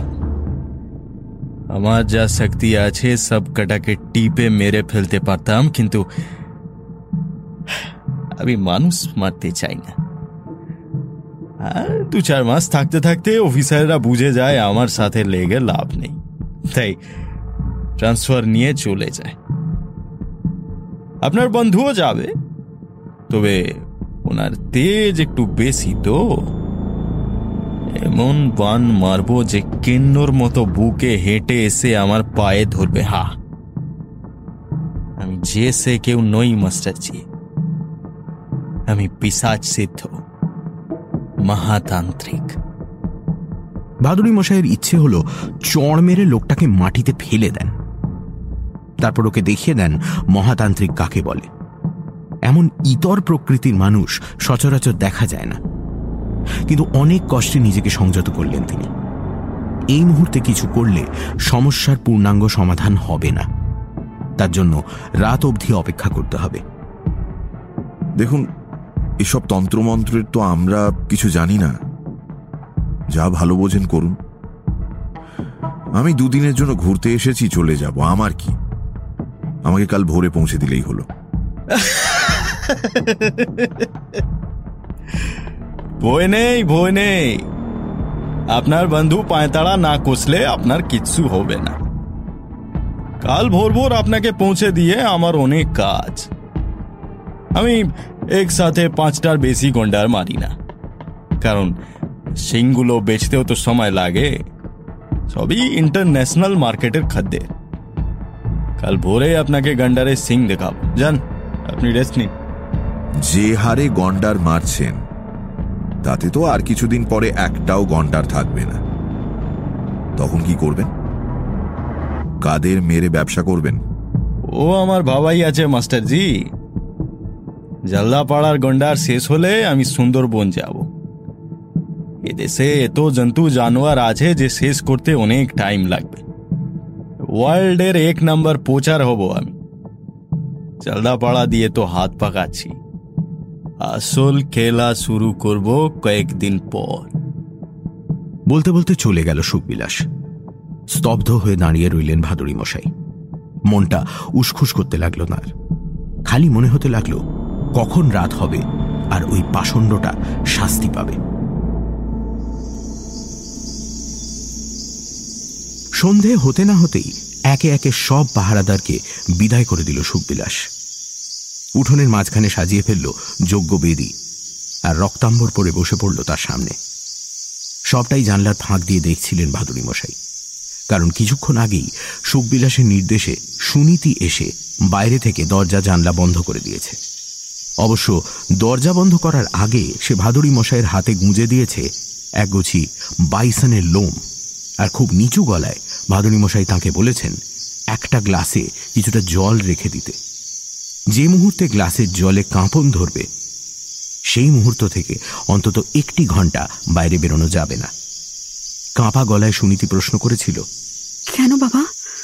তখন কি হবে? সে উত্তর আমি এখন তোমায় দিতে পারব না মা। কারণ আমি নিজেই জানি না গ্লাসের জল শেষ পর্যন্ত কাঁপবে কিনা। যদি কাঁপে তাহলে আমাদের সবার মঙ্গল। দাউ দাউ করে জ্বলে উঠল যজ্ঞের আগুন। জংলা বাতাসে সেই আগুনের আভা সাপের মতো কিলবিল করতে লাগল সুখবিলাসের শরীর জুড়ে। বড় ভয়ানক দেখাচ্ছে তাকে। বিড়বিড় করে মন্ত্র পড়তে পড়তে সে এক মুঠো হাড়ের গুঁড়ো ছুঁড়ে দিল আগুনে। এক টানে আলাদা করে ফেলল একটা কালো পায়রার ধর আর মাথা। সেই রক্ত টপটপ করে পড়তে লাগল রাক্ষসে আগুনের মধ্যে। এ পদ্ধতি ভাদুরী মশাইয়ের জানা। নিম্ন শ্রেণির তান্ত্রিকদের বড় প্রিয় এই ধরনের কুৎসিত আচার। এতে বিপরীত শক্তি আয়ত্ত হয়। বশ হয় পিসাচ হাকিনি, ডাকিনীদের মতো নিম্ন মার্গের অথচ অতি শক্তিশালী প্রজাতিরা। চোয়াল শক্ত করে জানলার ফাঁক দিয়ে সুখবিলাসের কীর্তি দেখতে লাগলেন ভাদুরী মশাই। একসময় তিনি অনুভব করলেন, ধীরে ধীরে ভারী হচ্ছে চারপাশের বাতাস। বাতাসে ভাসছে মরা পচা গন্ধ। ক্রমশ বাতাস এত গুমট আর দুর্গন্ধময় হয়ে উঠল যে শ্বাস নিতেও কষ্ট হতে লাগল। তখনই আগুনের সামনে দাঁড়িয়ে দু হাত ছড়িয়ে সুখবিলাস চিৎকার করে উঠল।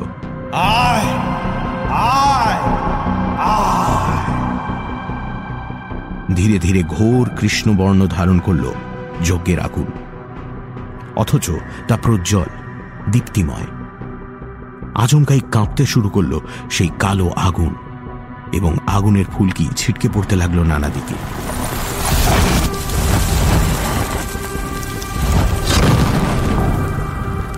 আগুনের ফুলকি মাটিতে স্পর্শ করা মাত্র? মাটিতে সৃষ্টি হলো গভীর গহ্বর। আর তার মধ্যে থেকে গলগল করে বেরিয়ে আসতে লাগল গলিত লাভার মতো সবজেটে কালো আধা তরল। উচ্চ গ্রামে উঠল সুখবিলাসের মন্ত্রোচ্চারণ এবং ক্রমে সেই আধা তরলগুলি শরীর ধারণ করল। কঠিন চোখে ভাদুরী মশাই দেখলেন তাদের অবয়ব মানুষের মতোই, কিন্তু প্রত্যেকের চারটি করে হাত এবং চারটি করে পা। বিভৎস ঘৃণ্য মুখে একটি মাত্র বিশাল চোখ, আর তার ঠিক নিচ থেকে শুরু হয়েছে চোয়াল। তাতে হাঙরের মতো দাঁত, প্রত্যেকের বুকে ক্যাঙারুর মতো থলি। ভাদুরী মশাই জানেন চলতি কথায় এদের বলে, মাকড় খাকি।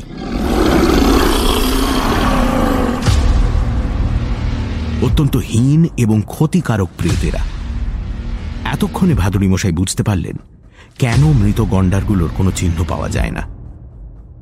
সুখবিলাসের নির্দেশে প্রেতের দল অদ্ভুত হাড় হিম করা শব্দ করতে করতে আট হাত পায়ে দ্রুত মিলিয়ে গেল জঙ্গলের গভীরে।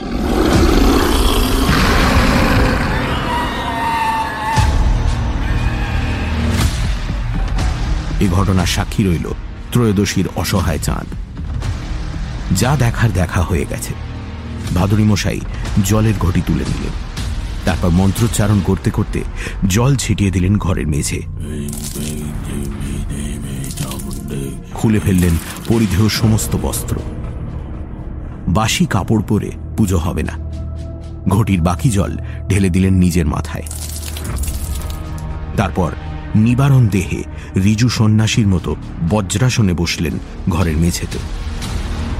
টেবিলের ড্রয়ার থেকে বের করে আনলেন আগেই জোগাড় করা তিনটে পাতা সমেত একটি গাছের ডাল এবং বাইসনের লোম। ভাগ্যিস তাঁর স্মরণশক্তি অসাধারণ, কারণ এরপর তিনি যে ছড়াটা পড়বেন, সেটা বহু বছর আগে তাকে বলেছিলেন মাধাই মুর্মু। এত বছরে এই ছড়া মনে করার দরকার পড়েনি।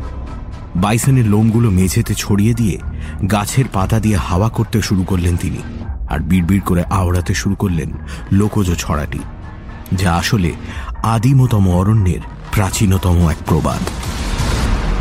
চিরল চিরল তিনটি পাত, মোষের ঘাড়ের লোম, কারুর কাছে দেবদা হুই কারুর কাছে জম। আজব সড়ার আজব সুর ধৈর্যে যদি পারো বিপদ মিটাই দিবে তোমার রাজা টাঁড় বারো প্রগাঢ় বিশ্বাসে তিনি আওড়ে যেতে লাগলেন পঙ্ক্তিগুলি। তার বিশ্বাস অলৌকিক হবে। গুরু বলতেন, বিশ্বাসে পাহাড় টলে। এ ছড়া বলবার বিশেষ সুর আছে। সেও শিখিয়েছিলেন মাধাই মুর্মু। মানভূমের এক সাত বুড়ো রাখাল। সেই বিশেষ সুরে ভাদুরী মশাইয়ের নিজের কানেই যেন ঘোর লাগল। একটু চোখ লেগে এসেছিল সুনীতির। একটা প্যাঁচার ডাকে সচেতন হতেই প্রথমে তার চোখ গেল টেবিলের ওপর রাখা জলের গ্লাসটার দিকে, আর সে অবাক হয়ে দেখল, গ্লাসের জল কাঁপছে। কয়েক মুহূর্ত পর পর নির্দিষ্ট ছন্দে কেঁপে উঠছে গ্লাসের জল, যেন কারোর পায়ের চাপে মাটিতে কাঁপন ধরছে। সুনীতির ষষ্ঠ ইন্দ্রিয় বলল, এ কম্পন এমনি না।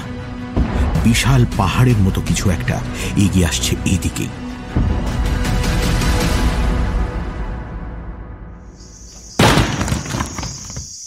লাথি মেরে একটা চেয়ার উল্টে দিলেন জ্যোতিরিন্দ্রনাথ। তারপর টেবিল থেকে তুলে নিলেন লোডের রিভলভারটা। শব্দ পেয়ে ছুটে এলো চরণ দাস। দরজায় দাঁড়িয়ে ভয় ভয় বলল কি কি হয়েছে সাহেব? আমি বেরোচ্ছি তুমি দৌড় দিয়ে দাও। কি কি বলছেন সাহেব? এত রাতে বেরিয়ে কোথায় যাবেন? যাই হোক তোমার বাপের কি? বেশি কথা না বলে যা বললাম তাই করো। বুটের শব্দ তুলে বাংলোর গেট খুলে বেরিয়ে গেলেন জ্যোতিরিন্দ্রনাথ। গেট ধরে স্তব্ধ হয়ে দাঁড়িয়ে রইল চরণ দাস। একে সাহেবের বন্ধুকে সুখবিলাসের লোকেরা তুলে নিয়ে গেছে। তার উপর এই রাতে সাহেবও বেরিয়ে গেলেন। অমঙ্গলের আশঙ্কায় কাঁপন ধরল চরণ দাসের পায়ে। এই মানুষ দুটোকে তার বেশ ভালো লেগেছিল। দ্রুত হাঁটছিলেন জ্যোতিরিন্দ্রনাথ। যদিও তার বাঁ হাতে একটা টর্চ আছে, কিন্তু সেটা তিনি জ্বালাচ্ছেন না। বহু বছর জঙ্গলে চাকরি করেছেন। রাতের অন্ধকারেও জঙ্গলে পথ চলতে তার অসুবিধে হয় না। তাছাড়া আকাশে আর চাঁদও রয়েছে ত্রয়োদশীর চাঁদ। মুখটা বিকৃত করে চাঁদের দিকে তাকিয়ে একটা গালাগাল দিলেন জ্যোতিরিন্দ্রনাথ। হতভাগা সুখবিলাস তার দুর্বল জায়গায় আঘাত হেনে তাকে থেমে যেতে বাধ্য করল। তবে সুখবিলাসের কথা শুনে তিনি চুপ করে বসে থাকেননি। সুখবিলাসের খোঁজ করার প্রাণপণ চেষ্টা চালিয়ে যাচ্ছেন। একটা সূত্র পেয়েছেন। ভালোই ভালোই নীরেন শুধু ফিরে আসুক, তারপর তিনি এই সুখবিলাসের খবর নেবেন। চোরা শিকার করা এই জন্মের মতো ঘুচিয়ে দেবেন। একটা শেকড়ে সামান্য হোঁচট খেয়ে তার চিন্তার জালটা ছিঁড়ে গেল। চারপাশে তাকিয়ে বুঝলেন, কোর এরিয়ার কাছাকাছি চলে এসেছেন শক্ত করে রিভলভারটা চেপে ধরলেন। কোনো বন্য জন্তুর উপস্থিতি টের পেলে আত্মরক্ষায় কাজে লাগবে।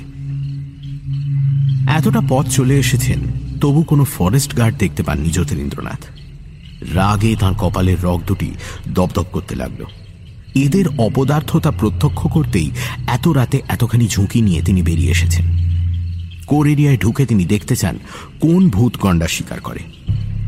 তিনি ভেবেই রেখেছেন, যদি এমন কিছু দেখতে পান তাহলে সেই ভূতের বাপের শ্রাদ্ধ করবেন তৎক্ষণাৎ। গুলি চালাতে তার এতটুকু হাত কাঁপবে না। সত্যি সত্যি তিনি জানতে চান, কি রহস্য লুকিয়ে আছে এই ত্রয়োদশীর রাতে। বেশ জোরেই পা চালাচ্ছিলেন তিনি। আচমকা একটা শব্দ পেয়ে থমকে গেলেন। একটু ঠাহর করতেই দেখলেন, ডান দিকে একটু দূরেই একটা অগভীর জলাশয়। জলাশয়ের ধারে ছড়িয়ে ছিটিয়ে রয়েছে চ্যাটালো পাথর। এই জলাশয় প্রাকৃতিক নয়। বন দপ্তর থেকেই জঙ্গলের ভেতরে এমন কিছু জলাশয় খোঁড়া হয় আর চ্যাটালো পাথরগুলোয় নুন ঢেলে রাখা হয়। বন্য জন্তুরা এখানে জল খেতে আর নুন চাটতে আসে। এসব জায়গায় জঙ্গল তুলনামূলকভাবে পাতলা। চাঁদের আলোয় ভেসে যাচ্ছে চারপাশ। শব্দের উৎস সন্ধানে এদিক ওদিক তাকাতেই জ্যোতিরিন্দ্রনাথ দেখলেন জঙ্গল থেকে দুটি গন্ডার বেরিয়ে এলো। একটা পুরুষ, একটা মাদি। কান নাড়াতে নাড়াতে দুটি এগিয়ে চলল জলাশয়ের দিকে। যদিও গন্ডার মূলত একাই ঘুরে বেড়ায়, তবে এ দুটি মনে হচ্ছে জোড়া। সদ্য প্রেম হয়েছে এদের। এই নব্য যুগলটির দিকে মুগ্ধ চোখে তাকিয়ে রইলেন জ্যোতিরিন্দ্রনাথ মানুষ এদের মেরে ফেলে ভেবেই তার কান গরম হয়ে উঠল। মানুষ হিসেবে যার পর নাই লজ্জা পেলেন তিনি এবং ফের সিদ্ধান্ত নিলেন, এই জঙ্গল থেকে চোরাশিকার বন্ধ না করে তিনি শান্তিতে শ্বাস নেবেন না। ওরা যাতে বিরক্ত না হয়, তাই একটা গাছের আড়ালে সরে এলেন তিনি। ওই তো, মুখ ডুবিয়ে জল খাচ্ছে দুজন। চাঁদের আলোয় স্পষ্ট পুরুষটির দীর্ঘ শৃঙ্গ। বড় সুন্দর দৃশ্য। আচমকাই তাল কেটে গেল একটা কানে তালা ধরিয়ে দেওয়া শব্দে। শব্দটা জোরে নয়। অনেকটা মশার ডানার বিনবিনানির মতো, কিন্তু বড্ড তীক্ষ্ণ। মাথার মধ্যে গিয়ে আঘাত করে। শব্দটা কোথা থেকে আসছে বোঝার আগেই জ্যোতিরিন্দ্রনাথ যা দেখলেন, তাতে তার সমস্ত সত্তা অন্তর থেকে কেঁপে উঠল আতঙ্কে। এমন হাড় হিম করা ভয়াবহ দৃশ্য তিনি কখনো দেখবেন বলে কল্পনা করেননি। তিনি দেখলেন, আচমকাই জঙ্গলের ভেতর থেকে বেরিয়ে এলো ছটা অদ্ভুত জীব। তাদের অবয়ব মানুষের মতোই, কিন্তু তারা নিঃসন্দেহে মানুষ নয়। মানুষ কখনো এমন ভয়াবহ দেখতে হতে পারে না। মানুষের আটখানা হাত পা থাকে না। তারা বেরিয়ে আসতেই গন্ডার দুটি চমকে গেল, কিন্তু চোখের পলক ফেলার আগেই তারা তিনজনের দুটি দলে ভাগ হয়ে ঝাঁপিয়ে পড়ল গন্ডার যুগলের ওপর।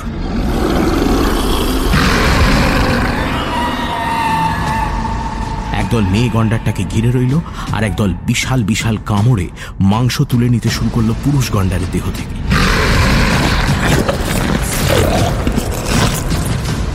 একটি জীব নিপুণ কামড়ে কেটে নিল তার খড়গ এবং রেখে দিল পেটের থলিতে। গন্ডারটির আর্তনাতে করুণ হয়ে উঠল জঙ্গলের বাতাস। মাত্র কয়েক সেকেন্ড। তার মধ্যেই অদ্ভুত সেই ভয়াবহ জীবগুলি সমগ্র গন্ডারটিকে খেয়ে ফেলল। একটা হাড় তো দূর। দীর্ঘ খসখসে জীব বার করে তারা মাটিতে পড়ে থাকার রক্তবিন্দুগুলোও চেটে নিল। জলদাপাড়া অভয়ারণ্যের বুক থেকে স্রেফ গায়েব হয়ে গেল একটি গন্ডার। টোলে পড়ে যেতে যেতে একটা গাছের গায়ে ভর দিয়ে নিজেকে সামলে নিলেন জ্যোতিরিন্দ্রনাথ। এইমাত্র তিনি যা দেখলেন তা অবিশ্বাস্য। কিন্তু নিজের চোখকে অবিশ্বাসী বা করবেন কেমন করে? তাহলে চরণ দাসের কথাই ঠিক। এইভাবে প্রেতের দল নিশ্চিন্ন করে দিচ্ছে জলদাপাড়া। এই অতিলৌকিক শক্তির সাথে কীভাবে লড়বেন তিনি? তিনি বুঝতে পারছেন কেন গন্ডারদের কোনো চিহ্ন পাওয়া যায় না। চোখ ফেটে জল বেরিয়ে এলো জ্যোতিরিন্দ্রনাথের তার মাথার ভেতরটা কেমন যেন উলট পালট হয়ে গেল। কুৎসিত কদাকার জীবগুলো ততক্ষণে দ্বিতীয় গন্ডারটির দিকে নজর দিয়েছে। গন্ডারটি চিৎকার করছে। জ্যোতিরিন্দ্রনাথ বুঝতে পারলেন গন্ডারটি কাঁদছে। প্রিয়তমের মৃত্যু দেখে কাঁদছে। মৃত্যু ভয়ে কাঁদছে। এই কান্না আগুন জ্বালিয়ে দিল তাঁর শিরায় শিরায়। প্রেত হোক পিসাচ হোক, কিচ্ছু এসে যায় না। এই মৃত্যুর প্রতিশোধ নেবেন তিনি। ভাবা মাত্রই তীরের মতো ছিটকে বেরিয়ে এলেন গাছের আড়াল থেকে আর একদম সামনে থাকা কদাকার জীবটিকে লক্ষ্য করে বন্দুক চালিয়ে দিল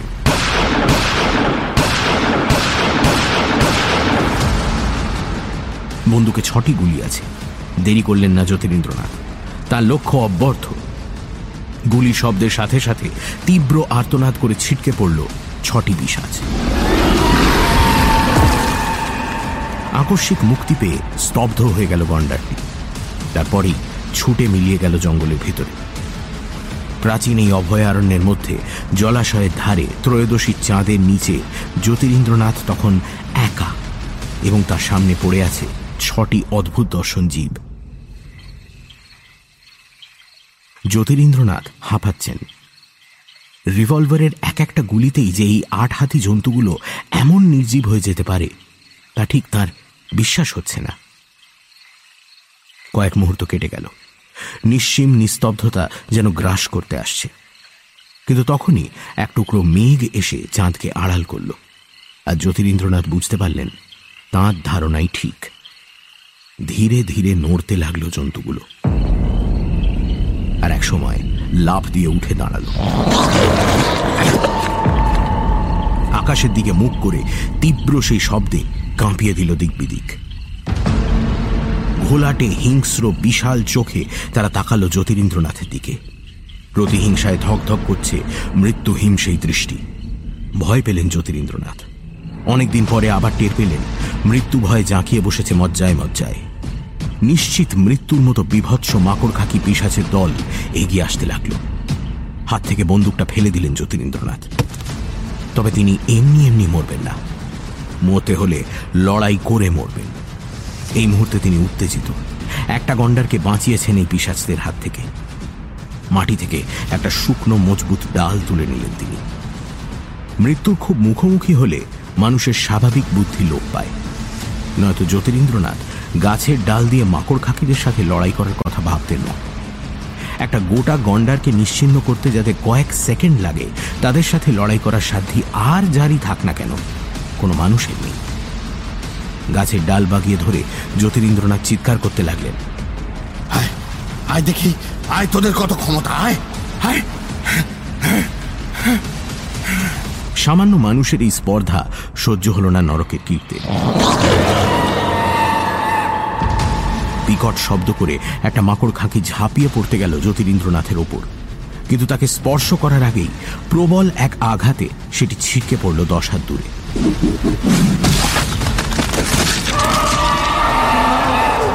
কানে তালা ধরানো শব্দে কাতরে উঠল। বাকিগুলো চমকে উঠল এই অতর্কিত আক্রমণে। ঘোর কাটিয়ে ঘুরে তাকালেন জ্যোতিরিন্দ্রনাথ আর তাকাতেই দেখলেন, বিশাল এক বর্ষা এসে সোজা গেঁথে গেছে পিসাচের বুকে।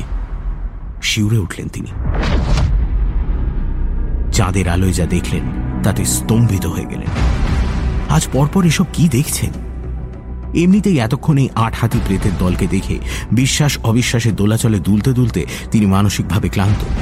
তার উপর এখন যা দেখছেন, তা তো আরও অবিশ্বাস্য। ভীতি উদ্রেককারী। আর ভয় তিনি একা পাননি। ভয় পেয়েছে কদাকার জীবগুলো। বিজাতীয় শব্দ করে তারা একে অপরের দিকে তাকাচ্ছে। পিছিয়ে যাচ্ছে একটু একটু করে। কিন্তু বেশি দূর যেতে পারল না তারা। জঙ্গলের মধ্যে থেকে ফাঁকা জায়গায় এসে দাঁড়াল একটি চলমান পাহাড়। তার বিশাল কাঁধে ঢাকা পড়ে গেল ত্রয়োদশী চাঁদ। বিস্ফারিত চোখে তাকিয়ে আছেন জ্যোতিরিন্দ্রনাথ। এতক্ষণ যাকে পাহাড় মনে হচ্ছিল, এই তুলনামূলক ফাঁকা জায়গায় তার অবয়ব স্পষ্ট হয়ে ধরা দিল জ্যোতিরিন্দ্রনাথের চোখে। এক প্রবল পুরুষ, ধূসর কালো শরীর, জঙ্গলের সবচেয়ে উঁচু বৃক্ষটির থেকেও মাথায় বেশ খানিকটা উঁচু। দশটা বিশাল বটগাছকে একত্র করলেও বুঝি তার বুকের ছাতির বেড় পাবে না। বিশাল দুটি পাঞ্জার একটিতে ধরা, ভীমাকায় এক বর্ষা, অন্যটিতে গদার মতো করে ধরা একটি পূর্ণাঙ্গ শুকনো গাছ। পরনে মালকোঁচা মেরে পড়া ধুতি পায়ের গোছাও কবজিতে ধাতুর মাকড়ি, হাত ও গলায় পাথরের মালা। সবটাই মানুষের মতো, কিন্তু এই প্রচণ্ড পুরুষের মাথাটা মোষের। বিশাল বাঁকানো দুটি শিঙে ঝিঁকে উঠছে চাঁদের আলো। ক্রোধে দপদপ করে জ্বলছে ক্ষুদ্র মণি দুটি।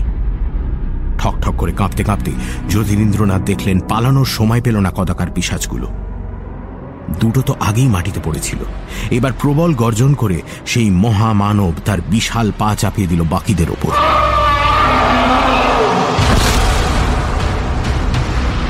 মানুষের পায়ের তলায় যেমন করে পোকার মৃত্যু ঘটে ঠিক সেইভাবে জঙ্গলের মাটিতে দলা পাকিয়ে গেল তাদের শরীর। আর কয়েক মুহূর্ত পর তারা মিলিয়ে গেল চিরতরে। চাঁদের দিকে মুখ তুলে কিছুক্ষণ চুপ করে দাঁড়িয়ে রইল মহাকায় সেই বিস্ময়। ঘাড় ঘুরিয়ে দেখে নিল জঙ্গলের ভেতর আর কোনো সমস্যা হচ্ছে কিনা। তারপর এগিয়ে চলল জলাভূমির দিকে এবং ধীরে ধীরে তার আকার ছোট হতে লাগল। অবাক হয়ে জ্যোতিরিন্দ্রনাথ দেখলেন জলাশয়ের এক প্রান্তে জড়ো হয়েছে পালে পালে বাইসন। তারা শব্দ করছে না, শুধু মূর্তির মতো দাঁড়িয়ে আছে। এতগুলো বাইসন এখানে এসেছে, অথচ কোনো শব্দ পাওয়া যায়নি। আর অবাক হলেন না জ্যোতিরিন্দ্রনাথ। আজ একের পর এক যা ঘটছে, তিনি অবাক হতেও ভুলে গেছেন।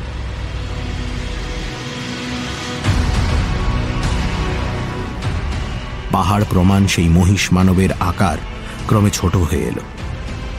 এখন তার আকার সাধারণ মানুষের মতোই। শুধু তার শারীরিক গঠন যে কোনো ব্যায়ামবীরকে লজ্জায় ফেলে দেওয়ার মতো। চেহারার সাথে সাথে ছোট হচ্ছে বর্ষার আকার। পূর্ণাঙ্গ শুকনো গাছটি হয়েছে মোটা একটি লাঠি। সে এগিয়ে গেল বাইসনের পালের দিকে। দলের মধ্যে থেকে সবচেয়ে বড় বাইসনটি এসে হাঁটু ভেঙে বসে পড়ল। অবলীলায় তার পিঠে উঠে পড়ল মহিষ মানব। তাকে নিয়ে নিঃশব্দে জঙ্গলের মধ্যে মিলিয়ে গেল বাইসনের দল। এতগুলো বাইসন, অথচ কোনো শব্দ হলো না। চোখের সামনে কি থেকে কি হয়ে গেল কিছুই বুঝলেন না জ্যোতিরেন্দ্রনাথ। তবে তার মনে হতে লাগল, আর ভয় নেই। জঙ্গল এবং বন্যপ্রাণীরা এখন বিপদমুক্ত। ওই মহিষ মানব যেন তার সাথে করে সব ভয় নিয়ে চলে গেছে। অজান্তেই জ্যোতিরিন্দ্রনাথ ওই মহাকায় পুরুষের উদ্দেশ্যে কপালে হাত ঠেকালেন।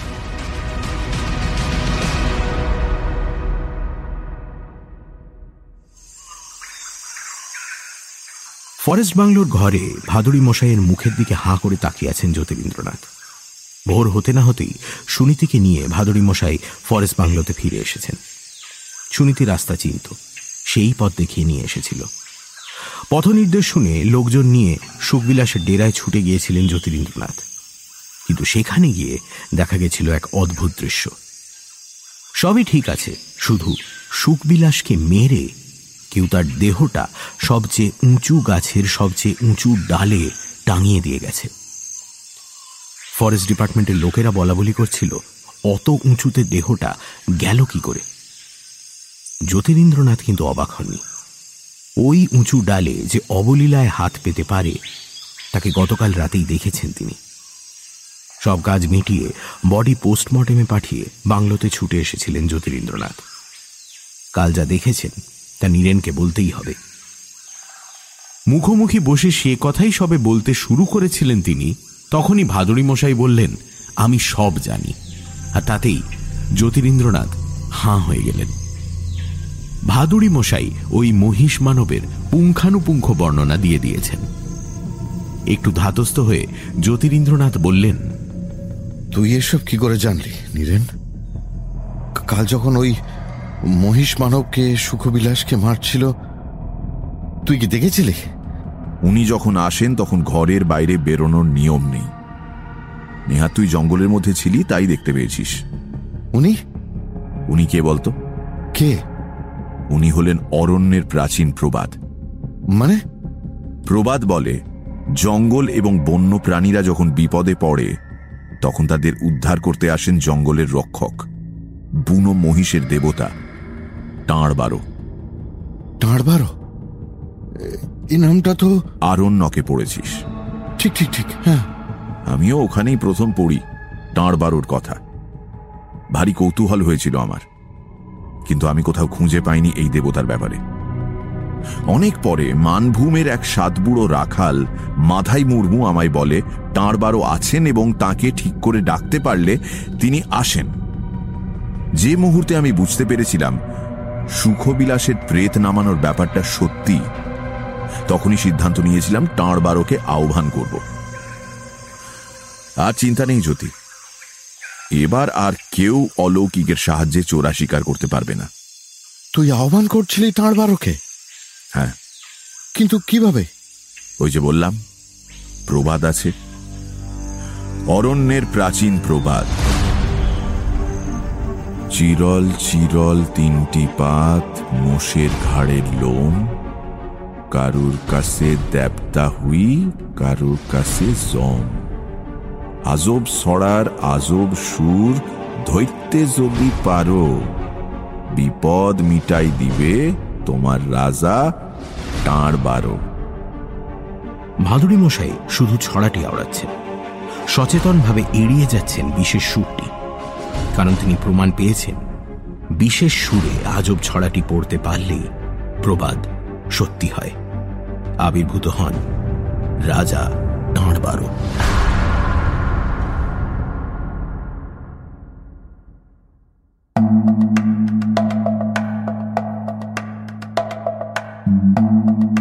সানডে সাসপেন্সে আজ শুনলেন সৌভিক চক্রবর্তীর লেখা গল্প অরণ্যের প্রাচীন প্রবাদ। নীরেন ভাদুরীর চরিত্রে মীর, জ্যোতিরিন্দ্র চরিত্রে দেবজ্যোতি ঘোষ, কিশোর নীরেন ভাদুরী সোমক, কিশোর জ্যোতিরিন্দ্র অগ্নি, সুনীতি গোধূলি, নিবেদিতা রায়। দোকানদারের চরিত্রে সুশান্ত বিশ্বাস, গুন্ডা রিচার্ড এবং সাক্ষ্য, চরণ দাস পুষ্পল, চোরাশিকারী দলের পাণ্ডা অগ্নি, সুখবিলাস ছেত্রীর চরিত্রে শায়ক আমান গল্প পাঠে গল্পের সূত্রধার গুরু রামদাস ঠাকুরের চরিত্রে এবং পর্ব পরিচালনায় আমি দ্বীপ ধ্বনি পরিকল্পনা, Richard. Poster design, join the dots. শেষ হল সৌভিক চক্রবর্তীর লেখা গল্প, অরণ্যের প্রাচীন প্রবাদ। সামনের সপ্তাহে আরও একটি রোমাঞ্চকর গল্প নিয়ে হাজির হবে সানডে, সাসপেন্স।